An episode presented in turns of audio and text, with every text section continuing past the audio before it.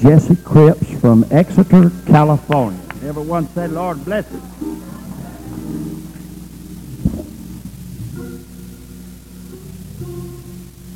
Have a seat.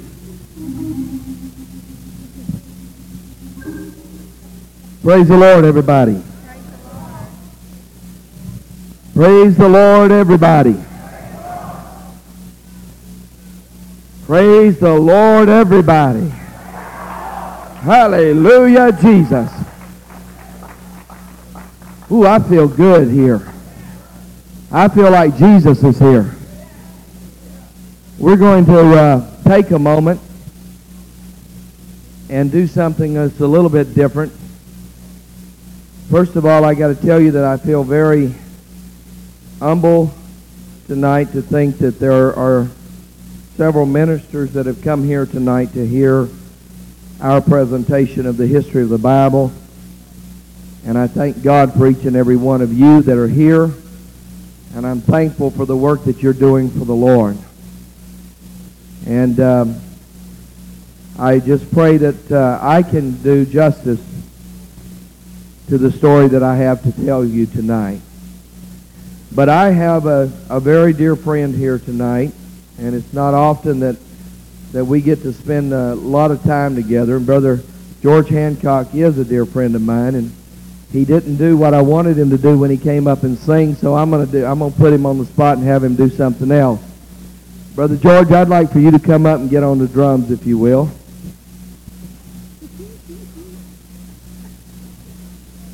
Now, I want you to know something. He might look white on the outside, but he's got more black in him than any man I know. Is that all right? Can I say that here? Now, I've asked Sister Verlin, and I want them to crank it up, and then I want you to get into a good old chorus and crank it up, and then I want you to stop the rest of the music, and I want to hear a drum solo from Brother George Hancock. Is that all right? Now, if you want me to, I'll pull out Bible for what I'm doing here. Now, there's only one thing. I don't want them worshiping God all by themselves up here.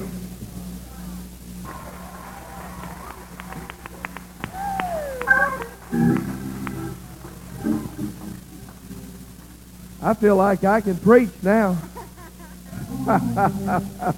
Thank you, Brother George. I love you, and I'll put you on the spot every time I can.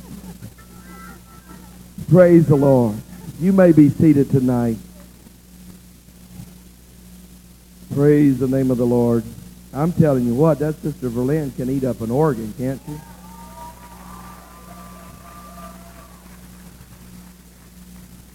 I just thought that thing might just come to life on its own and start just bellowing out all by itself the way she was eating it up.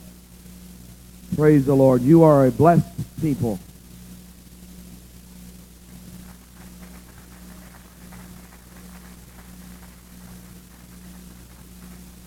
Thomas said, My Lord and my God. And Jesus said, You believe because you've seen. But blessed is he that has believed but not have seen. You are a blessed people tonight. Praise the name of the Lord. I am so excited. I am going to say something here, and I want to I want you to know I have several people that have asked me to meet with them and talk to them about their personal finances this week. And I have some of you that are scheduled for tomorrow afternoon. Uh, your pastor has put me on the spot, and I have to be obedient to him. So um, I am going to have to put, reschedule those that I was supposed to meet with tomorrow afternoon. So I need you, if you're here, to see me after church so that I can reschedule um, with you and make sure that I get with you while I'm here. And I ask you to forgive me and um, pray for your pastor at the same time. but uh, we're going to be doing something tomorrow afternoon, and we've got to take care of that. And and um, we'll be getting that out of the way, and then we can take care of you and give you uh, what help we can give you. Praise the Lord, everybody. How many feels good in the Holy Ghost tonight? He said he inhabits the praises of his people. I said he inhabits the praises of his people. Understand something here. I don't want to go to a church that on occasion has a visitation of the Spirit of God. Do you hear what I say? Do you know what the word inhabits mean? It means that he lives there. He said he lives in the presence of the praise of his people. I want to come to a church. I want to come to a sanctuary. I want to come to an assembly where Christ lives and dwells all the time. He inhabits the praises of his people. I want to praise the Lord. How about you tonight? Glory to God. Praise the name of the Lord. You know, we can do this anytime.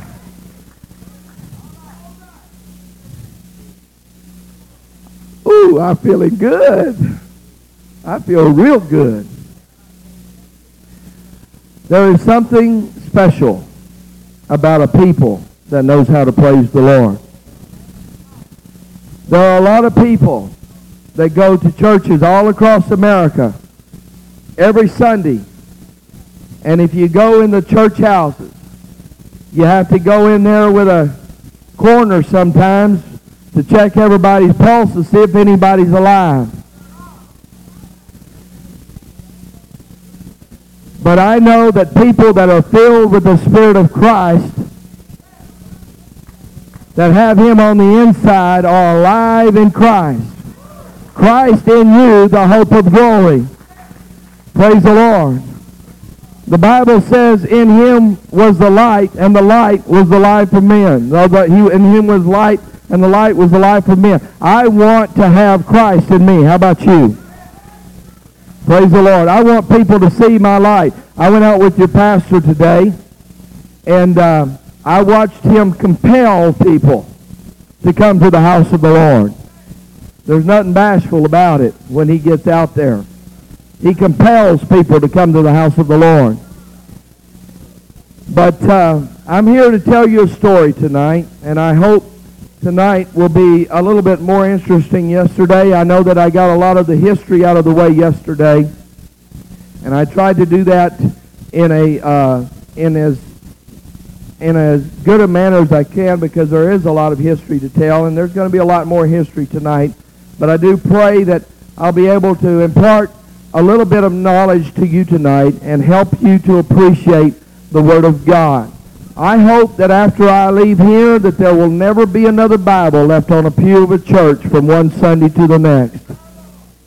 I hope that when I leave here that there will be another, never another Bible left in the floorboard of a car from one week to the next. I pray that when I leave here that there will never be dust that will accumulate on the Word of God as it lays upon your coffee table in your living room. I pray that when I leave here that there's not a day that goes by that everybody in this sanctuary would not find some time to pick up the Word of God and start hiding away in their heart that they might not sin against Him. I hope that you will find that the Word of God will become a light unto your path and a lamp unto your feet. I pray that you will be as David and you will begin to meditate all the day long on the law of the Lord and that it will become your delight. I pray that when you get the Word of God in your heart, that that the faith will start dwelling, uh, welling up within you, uh, and you will start receiving the promises that God has for you in His Word, and you will start taking charge uh, of the things in your life uh, by the power and authority of the Holy Ghost in the name of Jesus Christ.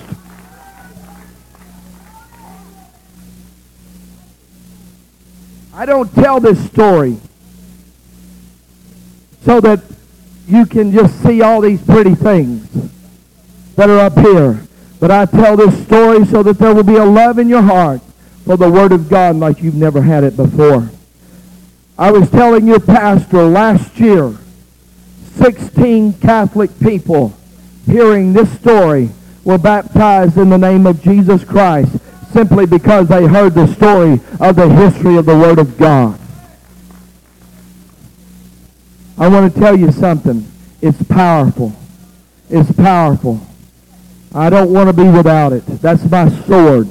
That's my weapon. There's only two, when you start reading about putting on the whole armor of God, there's only two offensive weapons that God gives you. The rest of everything he gives you is for defense.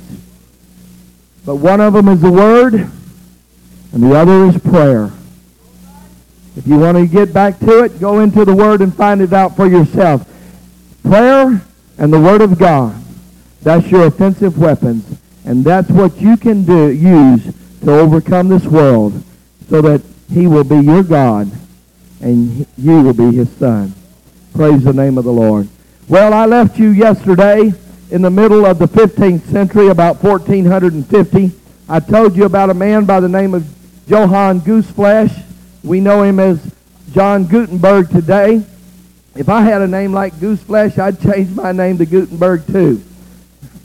Gooseflesh means gooseflesh. Gutenberg means beautiful mountain. And I like beautiful mountain better than I like gooseflesh. But we uh, found in the 14, uh, 1450, 1453, somewhere in that time, uh, John Gutenberg invented the printing press. That was going to change the history of the entire world. And uh, shortly after that, just a couple of years after that, we heard that Constantinople, the capital of the Greek Orthodox, uh, fell to the Turks. Now, as in most cases and in most places, whenever a city or a nation is under siege, uh, what begins to happen a couple of years in advance when people begin to see the inevitable taking place. Uh, as they, as the wealthy people, the people that had a lot of wealth and, uh, and the people that held the libraries there in Constantinople, as they began to see the handwriting on the war, wall, the Turks had been warring against Constantinople for many years, for many decades as it was, uh, and it was evident uh, that the Turks were finally going to overrun Constantinople. So a couple of three years before the actual uh, overrun of the city, the wealthy people of the city began to leave that city and began to uh, go out and scatter out throughout the Mediterranean. And there was these little refuge colonies all over uh, the Mediterranean of Greek-speaking people. Now, understand that in England, we're still speaking Latin and we're sp- still speaking uh, uh, what we know as the Middle English language at that time. But uh, Latin and the Middle English were the two main languages that were being spoken in England at the time.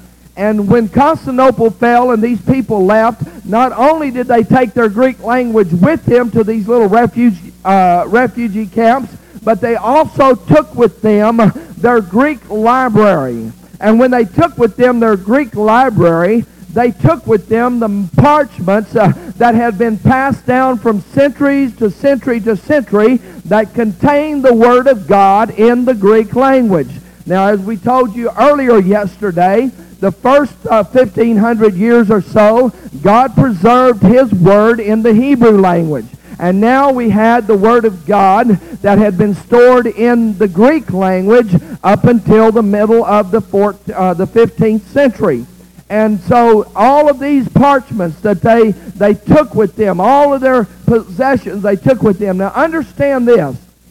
The total knowledge of the world at that time, if you were to take all of the knowledge of the world in 1450 and put it in one room, you would have had about 100 books in the Latin language. And you would have had a total of about 500 books in the Greek language. And that was all the knowledge of the world that was in existence in the middle of the 15th century in 1450. That's not a lot.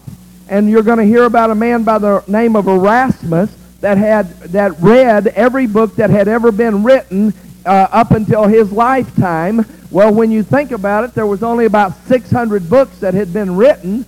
That's not a lot of reading to do.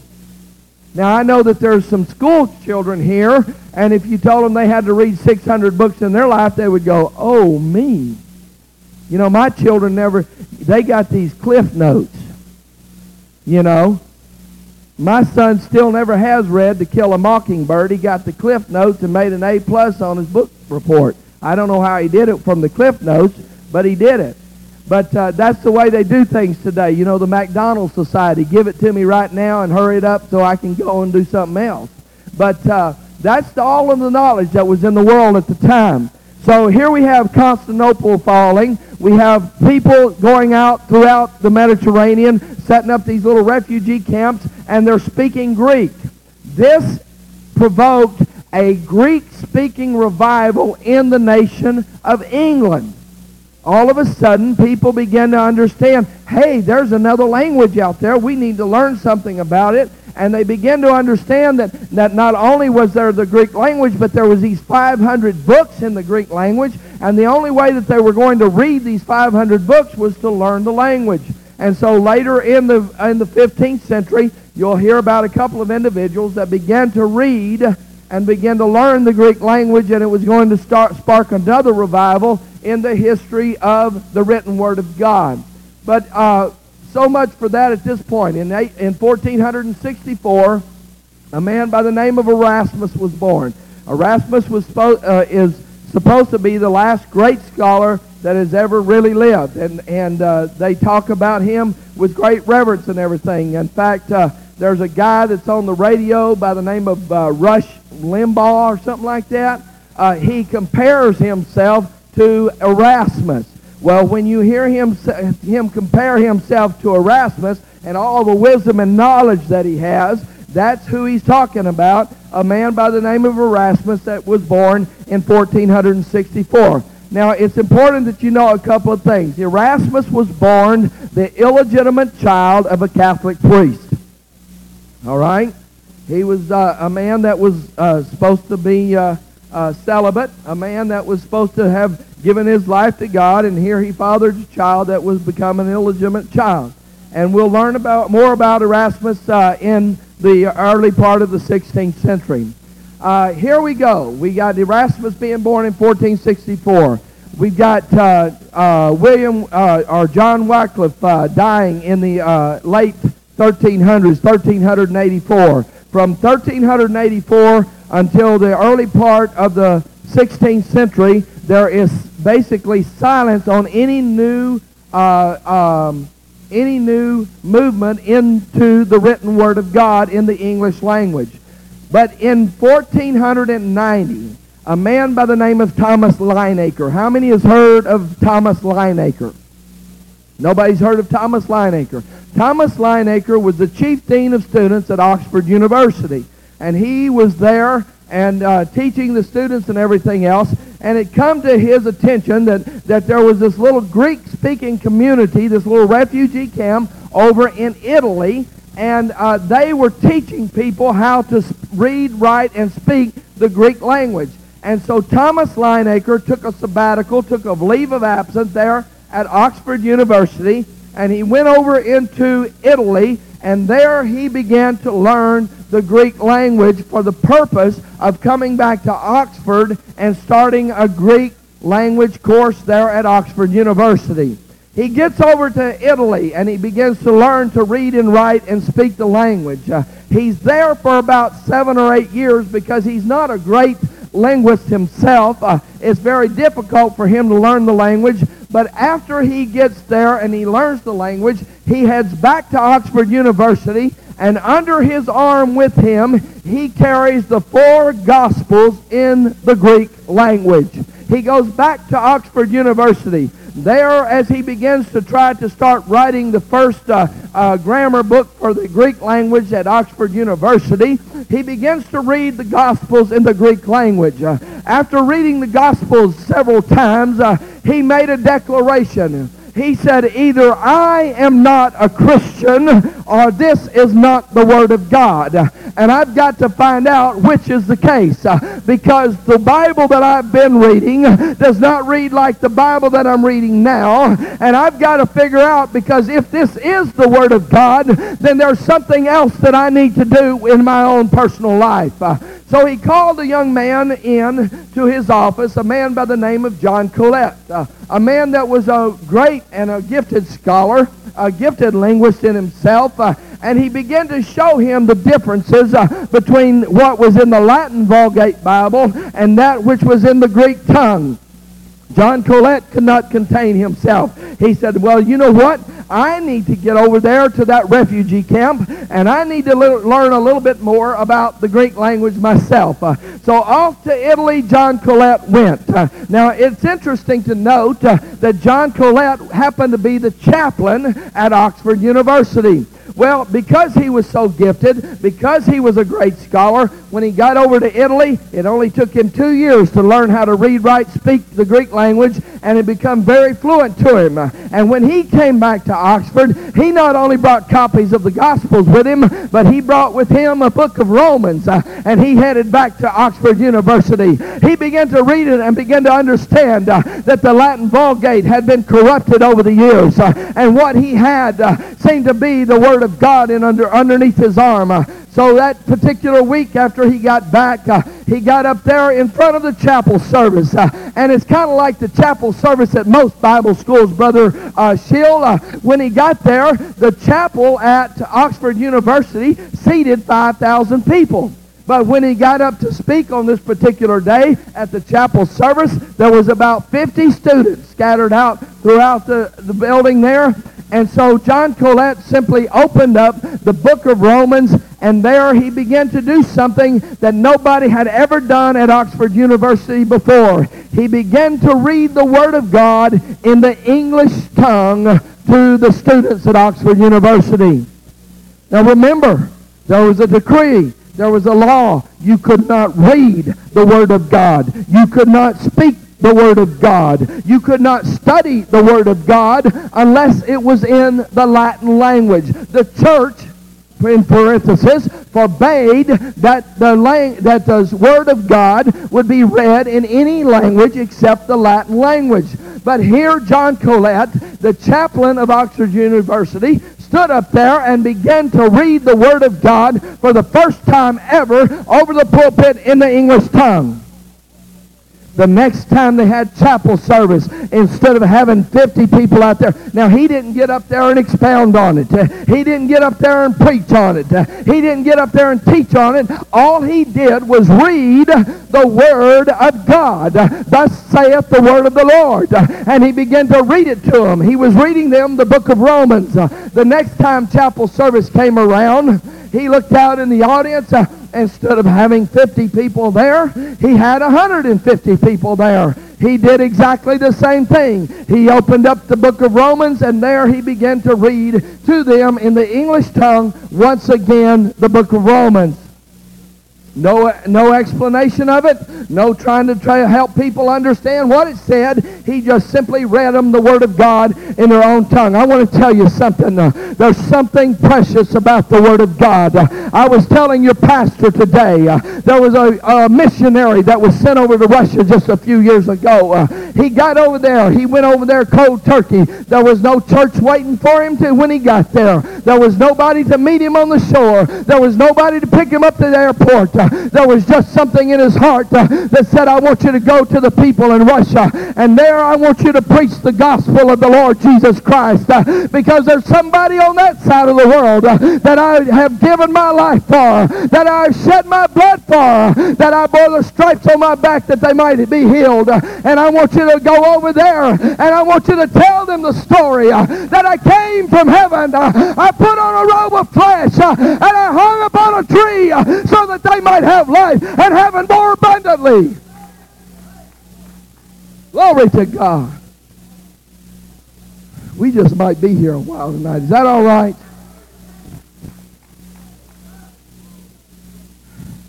This missionary got over to Russia. Nobody there to meet him. Nobody to talk to him. He went out day after day passing out tracts. He sweated. He labored. He knocked on doors. He did everything possible. And he just couldn't seem to get through to anybody. He had gone to school. He had learned the Russian tongue so he could speak to the people. But as he went out day after day, he would hand out the tracts, and it seemed like it was to no avail. One day he found himself on his face before God. You know, somebody says when all else fails, go, go to prayer. I want to tell you something. Uh, go, to, go to prayer first time right off the bat and nothing else will fail. Praise the Lord. We just got it backwards sometimes. Uh, we need to go to God first and let him take care of the business and we don't have to worry about it. Uh, but here this missionary found himself in a closet of prayer. There he was on his face before the Lord and the Lord spoke to him. He said, I want you to go to the farmer's market tomorrow.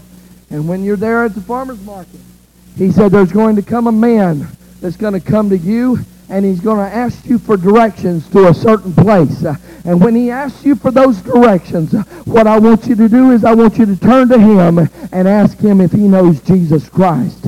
So the man, the missionary, goes down there and he begins to walk around the farmer's market, just looking, picking up the apples, looking at the apples, squeezing the tomatoes and everything else. Uh, and as he's standing there, a man walked up to him and asked him for directions. He turned to him and said, Do you know Jesus Christ? And the man looked at him with a surprised look on his face. And he said, last night in prayer as I was praying, the Lord told me to go to a man and ask him for directions. And if he turned to me and asked him me if I knew Jesus, I was to invite him to my house. Uh, he got to the house that night. Uh, and as he stood in the living room of that, or into the basement of that house, he went down into the basement of that house uh, and squeezed in the basement of that house was about 30 people uh, sitting there waiting for church service to start. Uh, he be, he be, as he walked into the room, uh, the people in the room looked at him, uh, and when they saw him, they began to lift their hands toward heaven and began to praise and exalt the King of Kings and the Lord of Lords. Uh, and as they began to praise him, uh, they began to speak in an unknown tongue. Uh, they began to speak in tongues as the Spirit of God gave them the utterance. The pastor was totally surprised. he looked at the people, and then he couldn't help himself, but he too began to lift his hands and speak in that heaven heavenly language. Uh, after the revival uh, finished for the night, uh, he asked the young man, he said, let me ask you a question. Who talked to you about the Holy Ghost? Who is it that told you about the Holy Ghost? He said, well, nobody. He said, you see, he said, the man that lives in this house uh, came down to the basement one day, and there in the middle, in the corner of the basement, uh, he found this little bitty Bible set there, stuck in the basement. And he said he began to read the Bible, and as he began to read the Bible, there was something that began to stir up in him, and he became excited about what he was reading. So he invited his neighbors over, and as he invited his neighbors over, he begin to read with them. And he said one night, uh, when we were all assembled here, he said the only thing we were doing, we were reading from this book called Isaiah. And he said as we began to read the Word of God from Isaiah, he said all of a sudden, there came a presence in this place. Uh, something like we had never felt before. And all of a sudden, before we knew what happened, each and every one of us had our hands toward heaven and we began to speak in another tongue.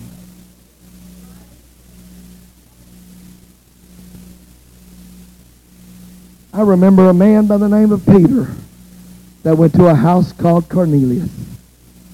And the Bible says, and while he yet spake, the Holy Ghost fell upon them. I want to tell you something. There's power in the Word. There's power in the Word. John Colet, see, I didn't forget where I was. I knew exactly where I was.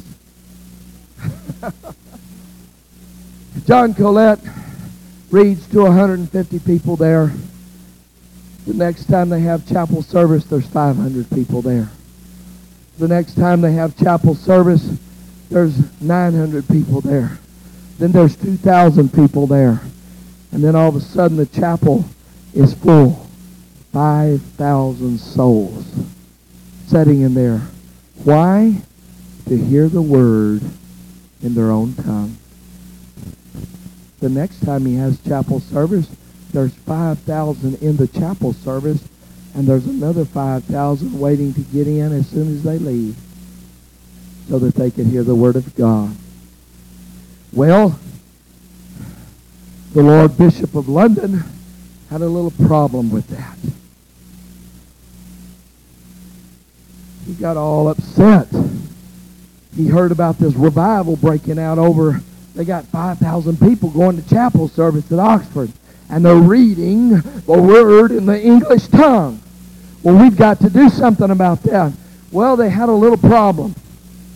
As they began to contemplate how they were going to take John Colet out of that chapel service and take him down behind St. Paul's Cathedral and burn him along with his Bible, somebody said, Lord Bishop, hello, we got a little problem here. What's that? John Colet's daddy. Well, what about his daddy?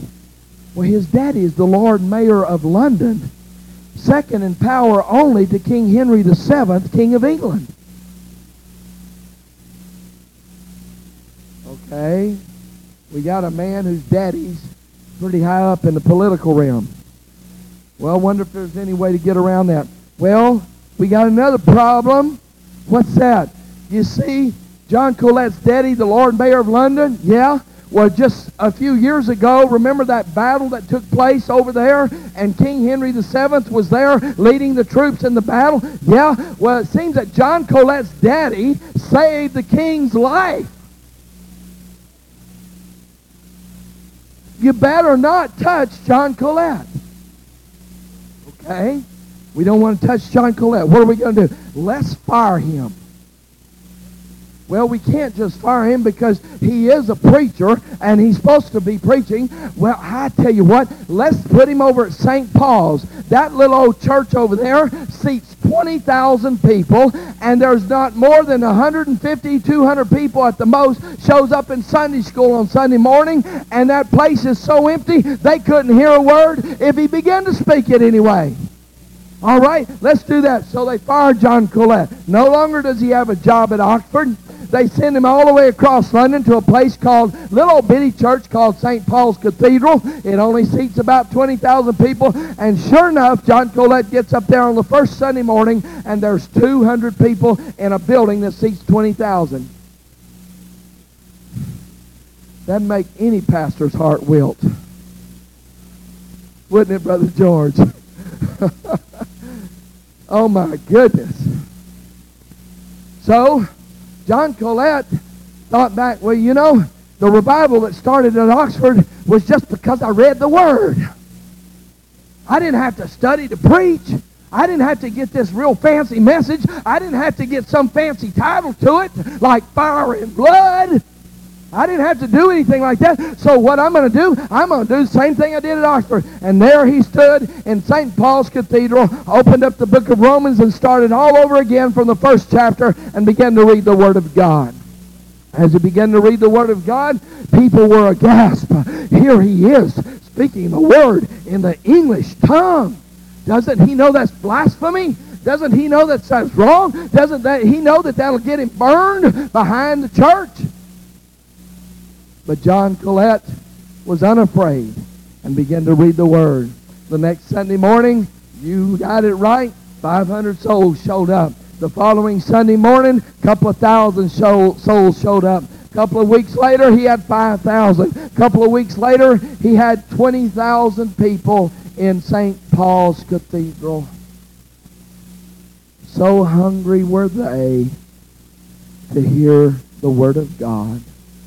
And just a few weeks later, the history tells us that not only he had to go to several services on Sunday so that he could take the 20,000 that was in, move them out so that another 20,000 could come in and hear the Word of God.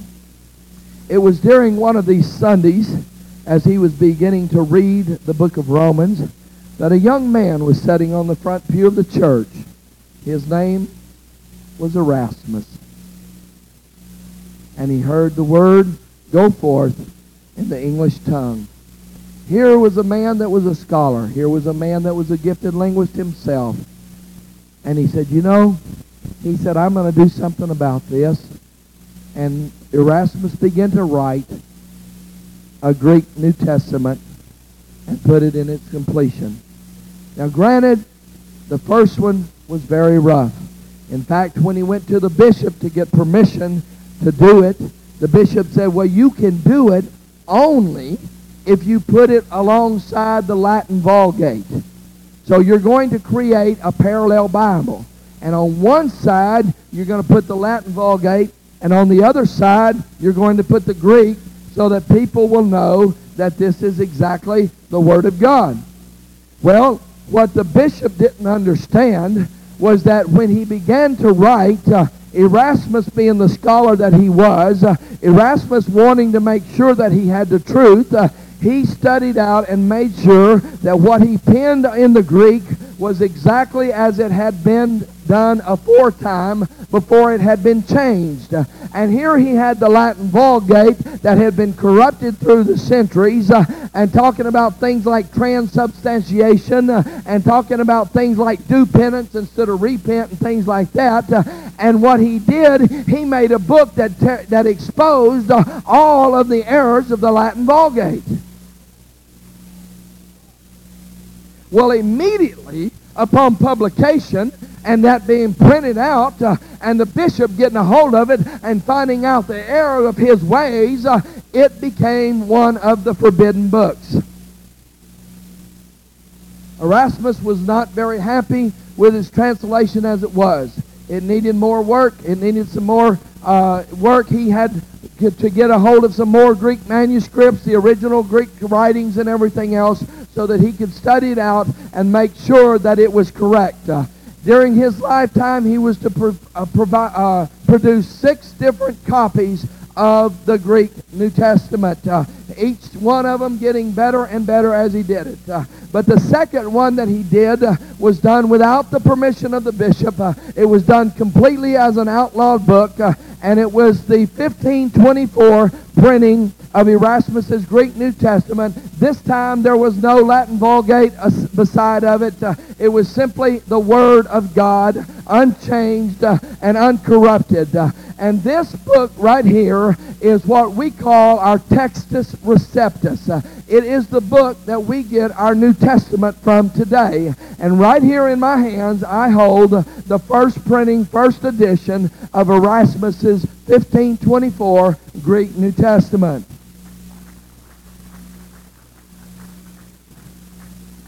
That book is so rare, it is unbelievable how rare it is. And there's something very precious about this book because in this book, some scholar back in the 15th century or 16th century studied this book from cover to cover, and you will see as you look through this, uh, you will see all of his Latin notes that he wrote in a very fine hand. Now understand this. In order to study in Latin, you had to be nobility or somebody of great wealth. So this book obviously belonged to somebody that was very, very, uh, um, very, very important back then. I wished we knew who it really belonged to, but we can't tell that all these centuries later. But this is a very precious artifact here.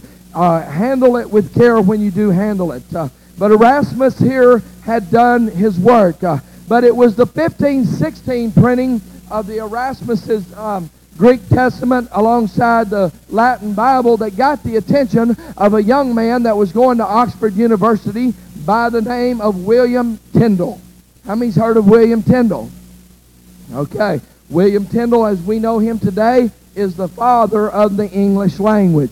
Up until William's uh, time, we were speaking Middle English. Brother uh, Jason, do you have that slide, uh, the Middle English? Okay, on the left-hand side was the language that they were speaking at about the time that uh, William Tyndale was born. And on the right-hand side is William Tyndale's writings and how he changed the English language during his lifetime. So you'll be uh, uh able to see that uh, and be able to make a comparison and understand that there is a great big difference between the Middle English language and our modern day English language that we have today. And William Tyndale is the one that created the English language as we know it today.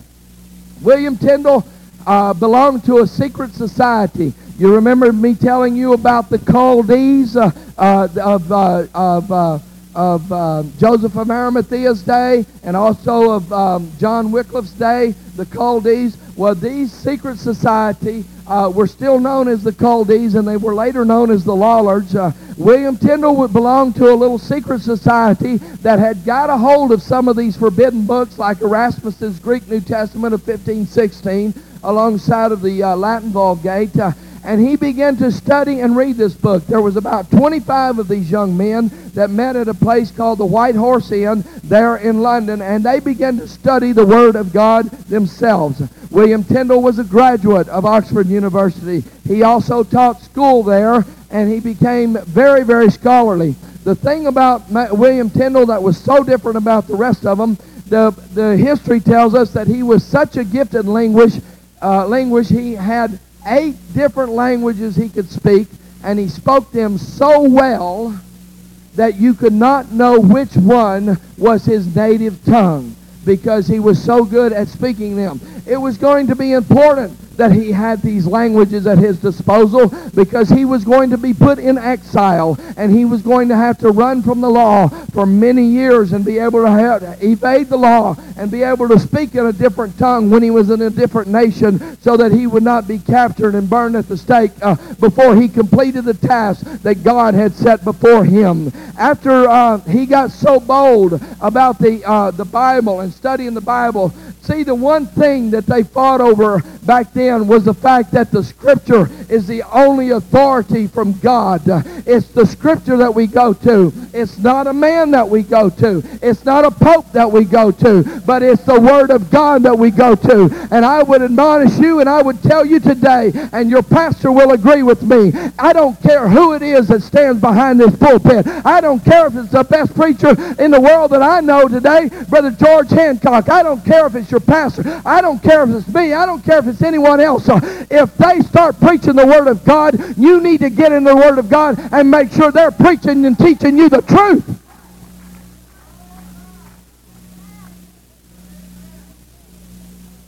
The only way you're going to be deceived if you don't get into the Word of God for yourself.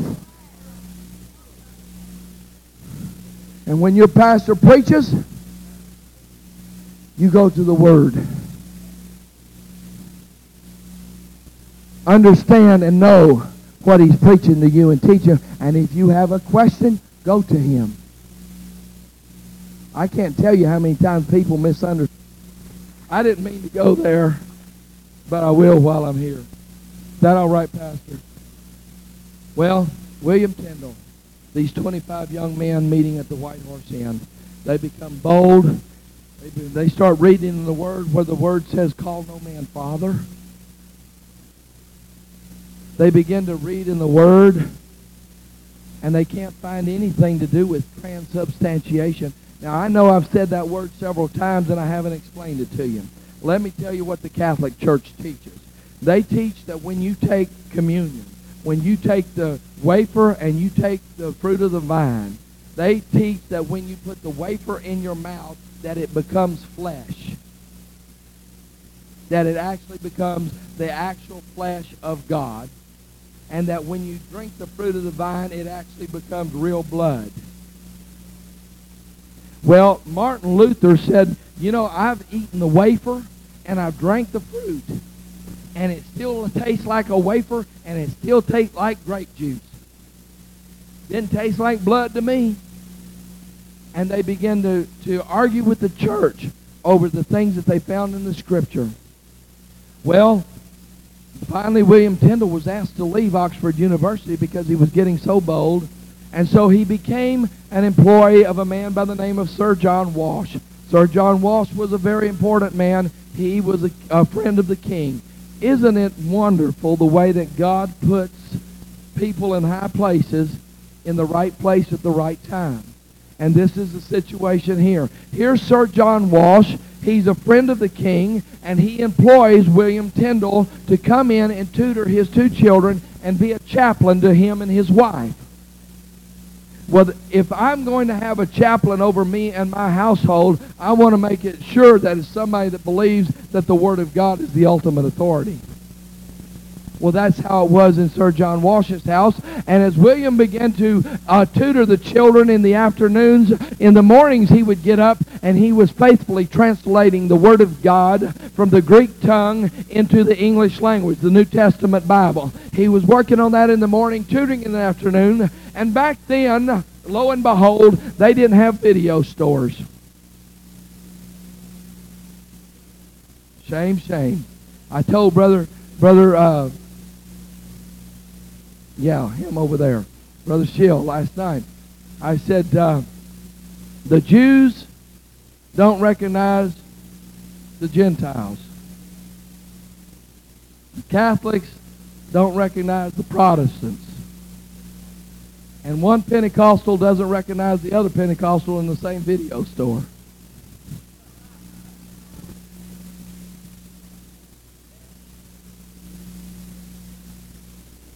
That was free. William Tyndale. Here he is. They didn't have any video stores to go to. They didn't have any ball games to go to. They had nothing to do. So it was on the weekends, and uh, uh, Rebecca or Elizabeth Walsh says, Sir John, I am so bored. This house is so big. I just can't take care of it all the time. And when I get finished at the end of the day, I'm exhausted. And we sit around here at night and there's nothing to do. What is it that we can do? And Sir John Walsh, you know, he had this he had this kind of honoring streak in him, kind of like your pastor does. And he says, uh, I tell you what, he says, why don't we invite some of the the priest around town to come to the house on Saturday night and debate the scripture with uh, William Tyndale. And uh, and the wife, oh, goody, goody, can we do that? And he says, sure, we can do that. So Sir John Walsh, being the friend of the king, goes to the bishops and the priests around town, and he said, we're going to have this Bible study at our house on Saturday night, and we would like for you to come there, and we want at least four or five of you there, because we've got this one little bitty guy all by himself, uh, and we want you to debate him on the Word of God. And so these priests says, okay, goody, goody, we get to gang up on this guy. And so here they go over to Sir John Walsh's house. They show up on Saturday night and they begin to debate the Word of God. All of a sudden, here's a man that can quote Scripture and they're sitting there and they've got nothing to turn to. They've got nothing to look at and they don't have any Scripture memorized. And they're going, well, uh, you know, uh, um, uh, uh mm, mm, mm. I was with a Mormon fellow one time, and we were over in the Philippine Islands, and one day he asked me to, to tell him what I believed. I love it when they do things like that. So all I did, I didn't, I didn't try to expound on what thus saith Jesse Cripps. All I did was start quoting Scripture. And I probably quoted Scripture for about five, seven minutes. And when I got done, he knew exactly what I believed. And he sat there and he looked at me and he goes, uh, well, I don't know the Bible that well. And I said, well, all, I have, all you have to do is get into the Scripture. Oh, well, I read the Scripture every day. I read the Book of Mormon. I said, well, I'm, I'm afraid to tell you that what you're reading is not Scripture. You need to get back into the Word of God. But see, here's these priests, and they don't have the Word of God committed to memory. They're the same ones that's going over to Hampton Court on the weekends. And there, Hampton Court, for those of you that don't know, Hampton Court was a palace, had 1,000 rooms in it. 1,000 rooms built by a priest that was a single man without a family. Now, why would a man have to build a building with 1,000 rooms in it, 1,000 bedrooms in it, when he was all by himself? Because in every one of the bedrooms he had prostitutes. And the priest would take their weekend sabbatical and go over there and visit Hampton Court on the weekends. Because this was a necessary evil, as they said back then. Well, here is William Tyndale, and he's debating with these men, and they don't know anything about the Word of God. They can't quote the Word of God, and here he is quoting it from memory, quoting it from his heart, telling them what thus saith the Word of God. And one of them speaks up after a few weeks of this and said, Well, wait a minute, Mr. William Tyndale.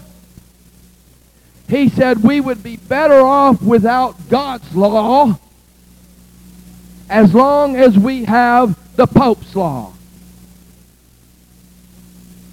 And William Tyndale, with all his righteous indignation, rose up and he said, I will tell you, sir, good sir, that if the Lord will allow me to live many more years, I will see that the boy that drives the plow knows more about the Scripture than you do. It wasn't long that William Tyndale, Sir John Walsh, could no longer protect William Tyndale. The heat was turned up. They were trying to capture him so that they could burn him at the stake for heresy. So William Tyndale had to do one thing. He had to leave England in order to do the work that God had set before him. He fled over to Germany, and there he landed at Hamburg. And there at Hamburg, he lived with a man by the name of Martin Luther for a few months. Martin Luther was working on the German translation of the Bible. But you see, Martin Luther didn't know the Greek language, so he was translating the German Bible from the Latin Vulgate because he did not understand and know the German language. And there, William Tyndale, being the gifted linguist that he was, knowing Greek, Hebrew, Latin, German, all the eight different languages that he did, began to work on the New Testament. It wasn't long, 1524, William Tyndale completed his New Testament, the first New Testament ever uh, completed in the English tongue. He moved over to a city called Worms. We call it Worms, W-R-M-S. There, at in 1524, excuse me, he began to print the New Testament for the very first time. They began to print it the first time around in what is called the quarto version. This is quarto, simply meaning quarter size. Remember that the Bible was not supposed to be in the hands of the common man. All of the Bibles up until that time were always being printed in the full-size pulpit version because only the preacher was supposed to have a copy of the Word of God. And here William Tyndale, his very first Bibles, he began to print in the English language, and he printed them for the common man from the get-go. Now understand, 1524, he's printing his very first ones. It was while they were still in the printing press. They had several copies of the book of Matthew printed. Just the book of Matthew. When somebody told the authorities what was going on in the little print shop down around the corner. William Tyndale found out just ahead of the authorities getting there.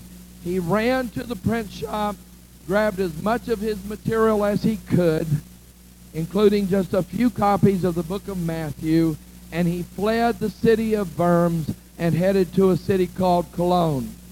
It was then that all of the Bibles and everything that he was working on, all of his manuscripts and everything else, were destroyed. They burned the print shop down and destroyed all of his work. Today, there is only one copy of that book of Matthew that is still in existence today.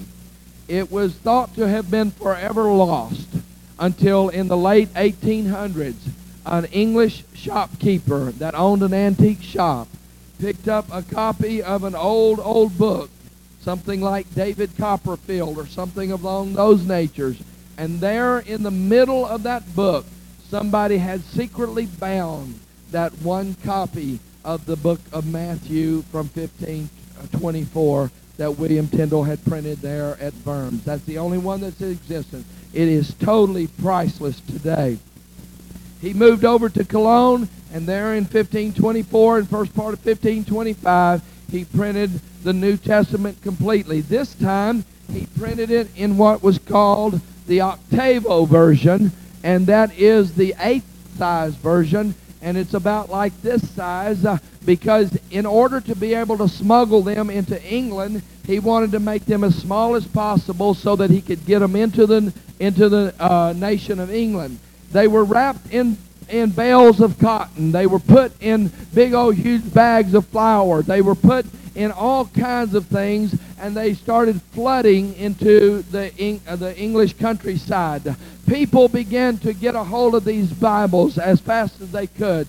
They were going all over the nation, and get people, for the first time, in over 1100 years uh, the people had and were able to hold and possess uh, the word of God in their own tongue. It became a phenomenon. Everywhere they went, people were running around hiding these little New Testaments underneath their coats and the cloaks uh, so that they would not be arrested and burned at the stake. Uh, for every one that was caught reading one of these were taken down to a little place called the Lollard's Pit. and there they were put on trial without any uh, uh, uh, any opportunity to bring witnesses in their own behalf. Uh, and there they were stu- tied to the, the stake. And there, they, most of the time, they required that the children of that man or that woman would come and light the fire at the feet of the parents and watch their children, their father or their mother burn so that they would never have to pick up one of these Bibles. All of this was done in the name of religion. And here he was flooding England with all of these things. Uh, but it was at a dear cost to William Tyndale. Here he was still in exile. Here he still was running from the authorities, hiding from the authorities. The only thing that really saved him was that Cologne was a Roman Catholic city, and he was printing the books there in this Roman Catholic city where nobody would ever think to look for him because they knew he wouldn't dare come to a city that was a Roman Catholic city and start printing something like the English Bible. Well, the Lord Bishop at London was getting furious. Uh, Every time he caught somebody, he burned them at the stake. I found a shipment of these Bibles. He would take them down to St. Paul's Cathedral, and there behind St. Paul's Cathedral, there at the cross there behind St. Paul's Cathedral, he would burn all of these so-called forbidden books. Uh, he said things like this, uh, We do not need the Bible in the English tongue, for if the common man found this thing, and they begin to read that part uh, that says, If the right eye offend thee, pluck it out. He said we would have a bunch of blind people running around England because they'd pull their eyeballs out. And if the baker read that part that said a little leaven leavens the whole lump, he said they'd start making the, the bread without any yeast in it. He said we can't have that going on in our nation, so therefore they should not have the Word of God. I'd have loved to just hit him over the head with something. I don't know how anybody that's so stupid can rise up to such an important position. The people began to know more of the Word of God than the priest did. It was during this time that the Lord Bishop of London said, well, wait a minute. We have got to do something to stop this. Every time we burn my um, Bibles, it just creates more and more demand for them and people want to get their hands on it. Just like the kid, don't touch the stove. Okay, Daddy. And they reach out and touch the stove. And don't you dare let Boo Boo touch the stove and burn her little hand. That's from Papa Jess, and you tell her that. Anyway, uh, here he was, and every time they burned the Bibles, more and more in demand they became. So the Lord Bishop calls in a man, a very wealthy man, a man of great influence, a man by the name of Augustine Packington. And he says, Mr. Packington, we have a proposition for you. You are a merchant and you have ships and you travel back and forth from England over to Germany all the time. He said, I want you to do a special favor for me. He said, what is that? He said, uh, when you get over to Germany the next time, he said, I want you to find all of these English Bibles that's being printed. I want you to do everything that you can, due diligence to seek out those Bibles, and you find out where they're coming from. And I want you to lay your hand on every one of them you can get, and I want you to bring them back over here so that I can burn them at St. Paul's place. Packington looked at him and said, Lord Bishop, I would be most happy to, but I don't want to spend my own personal money for this situation.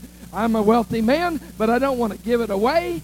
what do you propose? How do you propose that I pay for these Bibles? The Lord Bishop said, I will pay whatever price that has to be paid in order to get these Bibles. Augustine Packington kind of smiled underneath his breath uh, and he said, Yes, Lord Bishop, uh, I will get a hold of every one of these Bibles that I can and I will bring them back to you. The reason Augustine Packington was smiling because he was a personal friend of William Tyndale. He went over to Germany, and there he looked up William Tyndale, and he said, I have a buyer for every one of your Bibles. And William Tyndale said, oh, that's great. Uh, you see, because I have uh, uh, uh, made a great debt in order to print all these Bibles, I don't have any money left, uh, and I'm running out of money to print anymore, and I need somebody to buy these so that I can print some more. So tell me who it is that would buy my Bibles. Packington looked at him and said, None other but the Lord Bishop of London. And he said, Wait a minute. If I sell them to the Lord Bishop, he's going to burn them all. He said, Yes, but the Lord Bishop is willing to pay any price. So if we pay you four times the price of these Bibles, two things are going to happen. Number one, when he burns them over in England, it's going to create a great demand for the Word. And on the other hand, you're going to have four times as much money and you're going to be able to print four times as many Bibles. What a wonderful merchant he was. Pretty smart at that. And so he says, okay, we'll, show, we'll do the deal. And so he takes all the Bibles back to England. All of a sudden, William Tyndale's got all the money, pays off all his debt, and all of a sudden the printing presses are going and they're printing more Bibles over in, uh, over in London, they burned the Bibles, and all of a sudden there's a great outcry across the nation. Give us the Word. Give us the Word. Give us the Word. Let us have the Word in our own language. Let us speak the Word in our own tongue. Let us teach our children the Word in our own language. Let us tell them about a man that came from glory and gave his life. For God so loved the world that he gave his only begotten Son that whosoever believeth in him should not perish but have everlasting life. Let us tell them in their own language. Let them understand it in their own tongue. Well, a few weeks went by, and these Bibles are flooding England again. The Lord Bishop over in London, he's about ready to pull his hair out. How in the world are all these Bibles getting over here? All of a sudden, they caught a young man as he was sneak, uh, uh, secretly distributing these Bibles, a man by the name of Constantine. And they caught him and they brought him before the magistrate. And there they had him on trial. And there he was getting ready to be burned at the stake. And all of a sudden, the Lord Bishop walked in in front of the magistrate and said, Hey, I got a proposal to make. He said, We're going to make a deal here. He said, Here's what we're going to do. Constantine, if you will tell us who's providing all of the money for all of these Bibles to be printed, he said, we'll let you go and we won't burn you at the stake.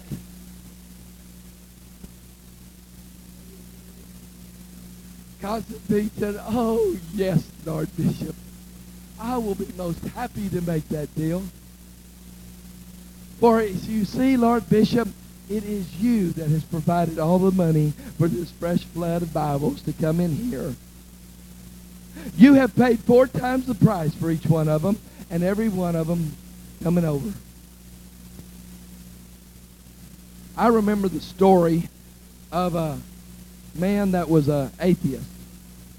And uh, he was listening one time to a little widow woman pray.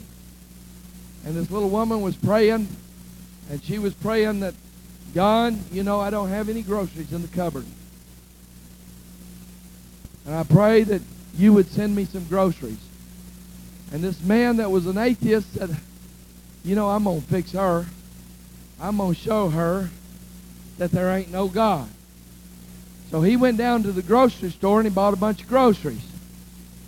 He brought them out there, set them on the front porch, knocked on the door, and he run over there hid behind the door, the corner of the house, and the little woman walked out, saw the groceries on the front porch, began to lift her hands and thank God for the groceries. And he walked out and said, Aha! God didn't send them here. I went and bought them. See, there ain't no God. The little woman said, Thank you, God, for supplying the groceries and letting the devil pay the bill.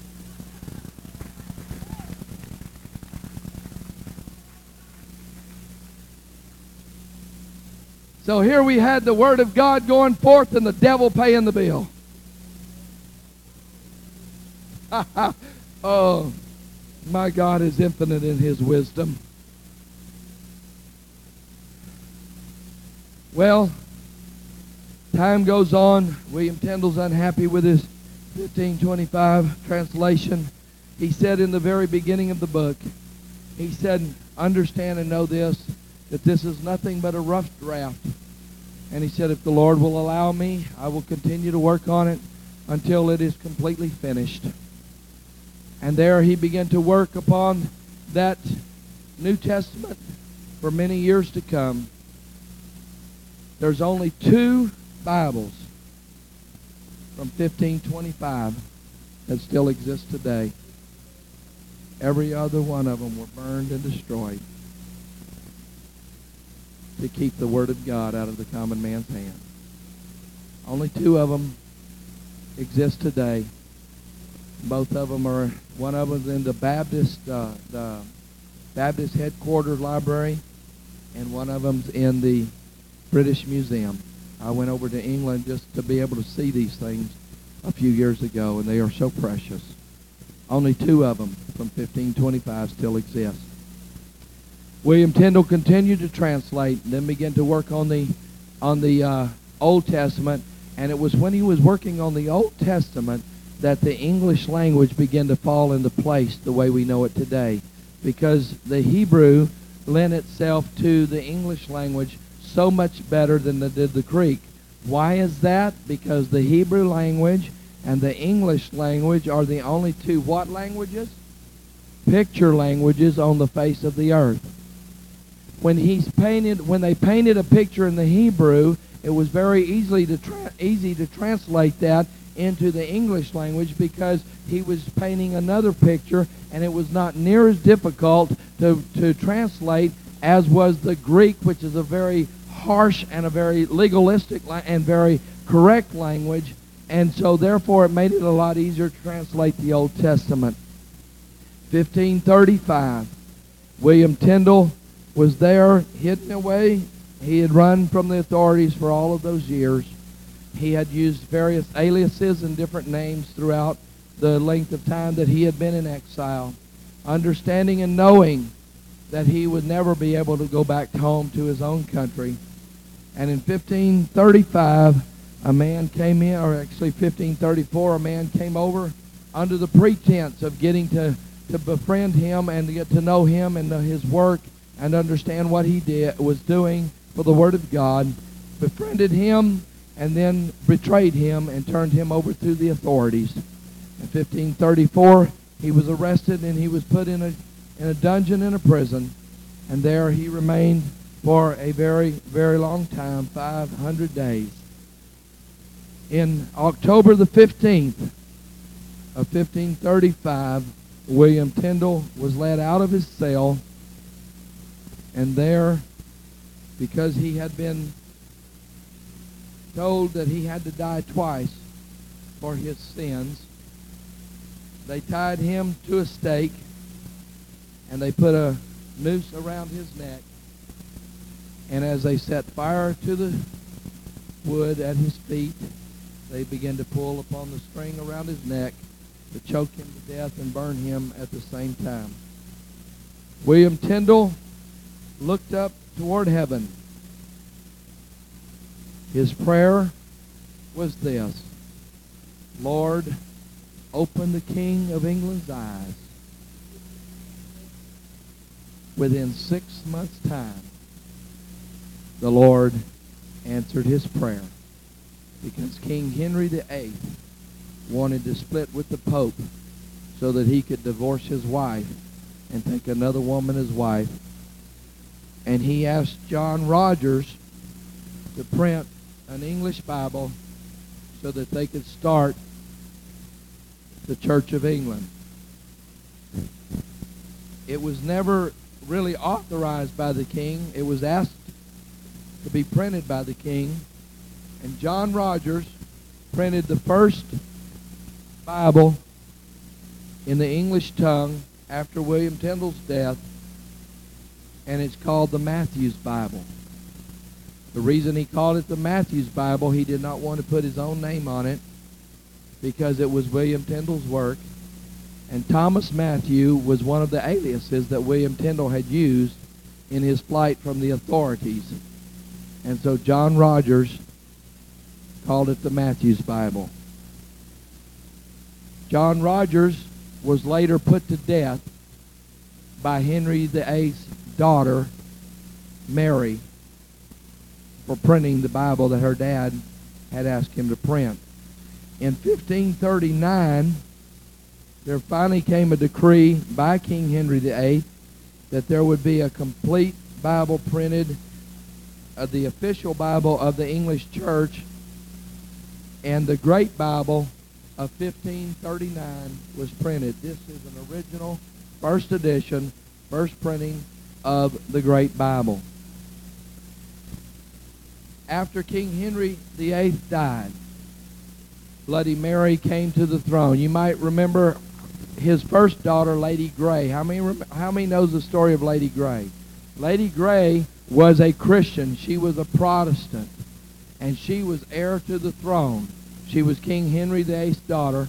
She came through the throne, and because she was not Catholic, she reigned for a period of seven days, and her sister, who was a Catholic, Bloody Mary, had her arrested and beheaded, her own sister, so that she could come to the throne and try to turn the church back over or turn the nation back around to Catholicism instead of the the um, Church of England. It was during the reign of Bloody Mary that three men that you may or may not have heard of. One of them's name was John Calvin. The other man's name was John Knox, and the third man's name was John Fox. These three men John Fox of Fox's Book of Martyrs, all fled from England, and they fled over to Geneva. And there in Geneva, they took with them William Tyndale's works. And in Geneva, in 1557, they printed a New Testament there in Geneva that was to be called the Geneva Bible. And this is the last Bible that was ever printed in the English tongue that is not divided by verses. There's no numbers in here. It's written like the Bible was originally written. This Bible here, this 1557 Geneva Bible, is available for you out there in the lobby if you want to pick one up. They're $20. You're, I'm the only person in the nation you can get them from. So if you want to pick one up, you can pick one up tonight. Uh, they're $20 for that. And I'll tell you one thing, you'll never read an easier Bible to read than a Bible that don't have numbers in the way when you start reading it. It flows so well and so good. But in 1560, they printed the complete Bible. They printed the uh, they printed the 1560 Geneva Bible. Now understand this: the Geneva Bible is the Bible that George Washington read. It is the Bible of the Colonial Congress. It is the Bible that founded America. Now, everybody wants to say, well, I thought it was the King James Version Bible. Understand this. Even though the King James Version Bible wound up being the Bible that we refer to most today, and most scholars go back to today to make sure of the correctness of the doctrinal notes and everything that's in it, uh, it was the it was the Geneva Bible that founded America. Why is that? Because people were afraid of anything that had been produced by the mo- monarchy. Everything that the monarchy and the and the uh, government had ever done in the past caused them pain and grief, and so they didn't want anything to do with it. So it was the Geneva Bible, which is called the Breeches Bible. The reason it's called the Breeches Bible is because uh, when Adam and Eve made themselves breeches out of fig leaves when they were in sin. So that's why it's called the Breeches Bible. There are several other Bibles that we hear about. This is called the She Bible, this 1611 first edition King James Version Bible, because the first few Bibles that were printed In uh, Ruth 3 and 15, they accidentally called Ruth a he in it instead of a she. And so those are the great he Bibles, and they're worth a fortune today because of the misprint there. And this is the she Bible. They corrected it after just a few copies, but this is a first edition, first printing, uh, 1611 King James Version Bible. Well, we have in 1604 King James, King of England, appoints 54 men to come together around the nation, and there they are to print a new Bible.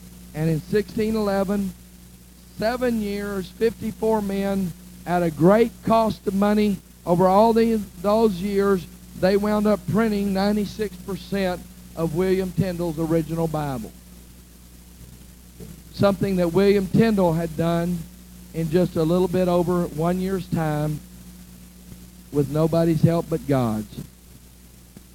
And today we have the King James Version Bible, and that is the one that we refer to most often.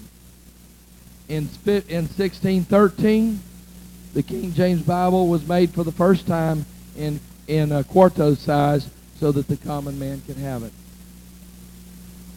Are you glad to have the word in your own tongue today?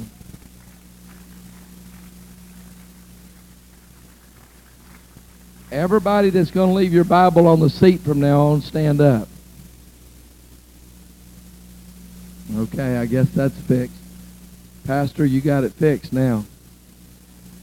Just for the uh, just for the the story that I've told, or portion of the story that I've told uh, about William Tyndale and John Wycliffe is out of this book right here. It's called The Forbidden Book. You can also pick one of these up in the back. These are ten dollars. These um, these uh, Geneva Bibles are twenty dollars. I don't have any, but just a couple of these left. This one's the pastor's. I'm sorry. Sorry about that, Pastor. But uh, I want to digress for just a minute, if I may. Can it, can I have permission to do something personal for a moment? Will you allow me to do that? Yes or no? Okay, thank you. I most of you know that I was supposed to be here in the middle of May, May the 15th through the 18th to do this. And uh,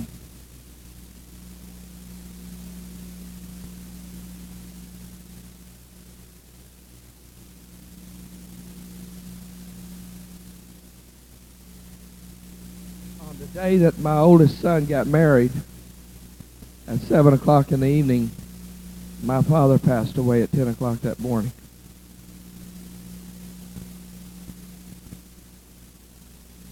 One of the most precious memories that I have of those last few months with my dad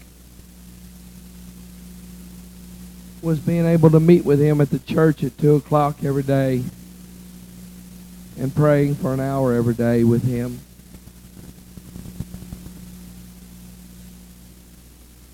It was during the last year and a half of my dad's life that he also got to know Brother George Hancock very well. And my dad loved and revered Brother George Hancock for being the man of God that he was and standing on the Word of God like he does and preaching the truth like he does. After my father's death, we and we our celebration of sending him home to be with the Lord. I went over to Dad's house, and there my mother asked me to take a few things that uh, I had in the past given to my dad, and asked me to take them and do what I would with them. One of the things that I had given my dad was this 1585 Geneva Bible. And my dad loved it very, very much. Brother George, would you come up here?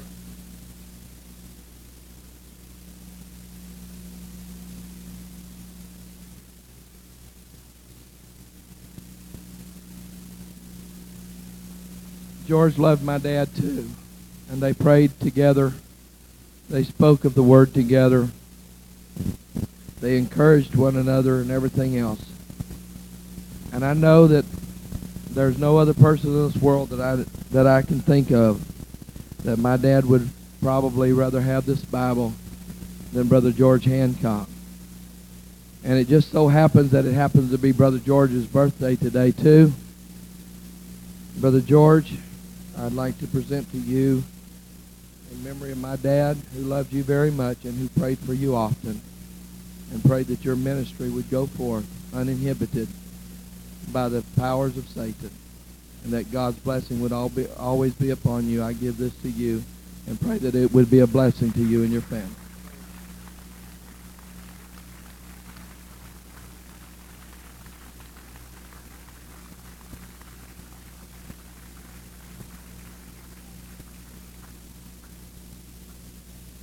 Pastor, you come forward. Once again, quickly, William Tyndale's Bible, the last one that was printed back in 1549 is here. Beautiful Bible here. King James Bible, 1611. King James Bible, 1613. 1539, great Bible. You cannot find these books. Most museums do not have these books. And if they did have them, they would be under lock and key, and you would never get to touch them. Come up here. Touch them. Feel them. Understand there is power and authority in the Word of God. Understand how many knows what the number seven is for God? It's the number of completion, is it not? The King James Version Bible is the seventh printing of the English Bible.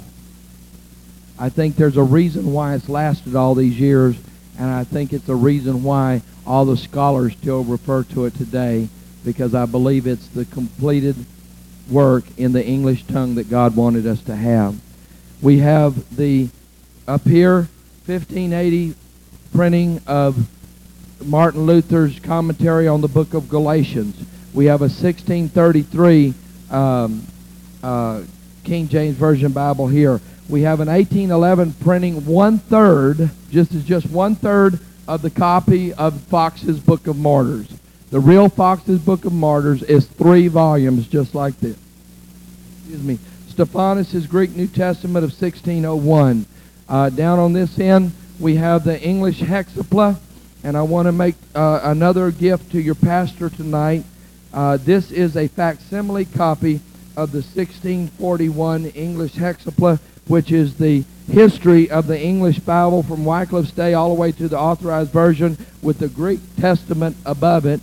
And you have the six English versions below it with the Greek um, version above it. This is a facsimile copy of the original 1641. This is for your library. Here we have the 1769 volume. You can leave it here until everybody sees it all. He keeps reminding me not to forget what I give to him. Remember, the English language was brand new. He made up words like scapegoat. He made up words like Jehovah. He made up words that never existed before. He penned them for the first time. Because it was brand new, it changed there were some changes made to it over the first couple of 300 years. In 1769, the King James Version Bible was revised to take in the changes in the words and the meaning of the words from the original 1611. If you have a Bible program and you go to that program and you print it out, when it gets prints out at the bottom of the page in the footnotes, it says 1769 KJV. This is the 1769 KJV right here. Here we have a couple of fragments from the Dead Sea Caves that date back 1700 years. And here, this is the only document I asked no one to touch. This is a Hebrew scroll. It includes the complete Torah the first five books of the Bible, complete, 80 feet long, almost 400 years of age, handwritten on sheepskin, a most precious artifact. This, look at it, but don't touch this. Turn the pages of this. If you're under the age of 16, have an adult turn the pages and turn several pages at a time so you don't risk, run the risk of tearing these. Is that all right? Praise the Lord. Any questions? I'm going to tell. I'm gonna, can I open it up for a few questions, Pastor? I'll open it up for just a couple of questions, just in case somebody has a couple of questions. One interesting note: up until the late 1800s, about 1885, every King James Version Bible printed prior to that time had all of the apocryphal books in it. So you'll see that when you look at all these Bibles, you'll see the apocryphal books in here too. Okay, Pastor? The apocryphal books are not canon. Okay? Canon meaning scripture, uh, ordained of God, anointed of God. The Bible says that the scripture was given to us by holy men of old as they were moved on by the Holy Ghost. The apocryphal books were not anointed of God. They were not inspired scripture. What they are is they are historical books. And most all of them were written in the 400 years of silence between the Old Testament and the New Testament when there were no prophets and no judges in Israel. That's why the uh, that's why the Jews say they're not anointed, they're not inspired because God didn't have any prophets, he didn't have any judges, he didn't have any priests in Israel to do these things. So they are used and they are good to read for historical purposes, but not for not for doctrinal purposes. All right?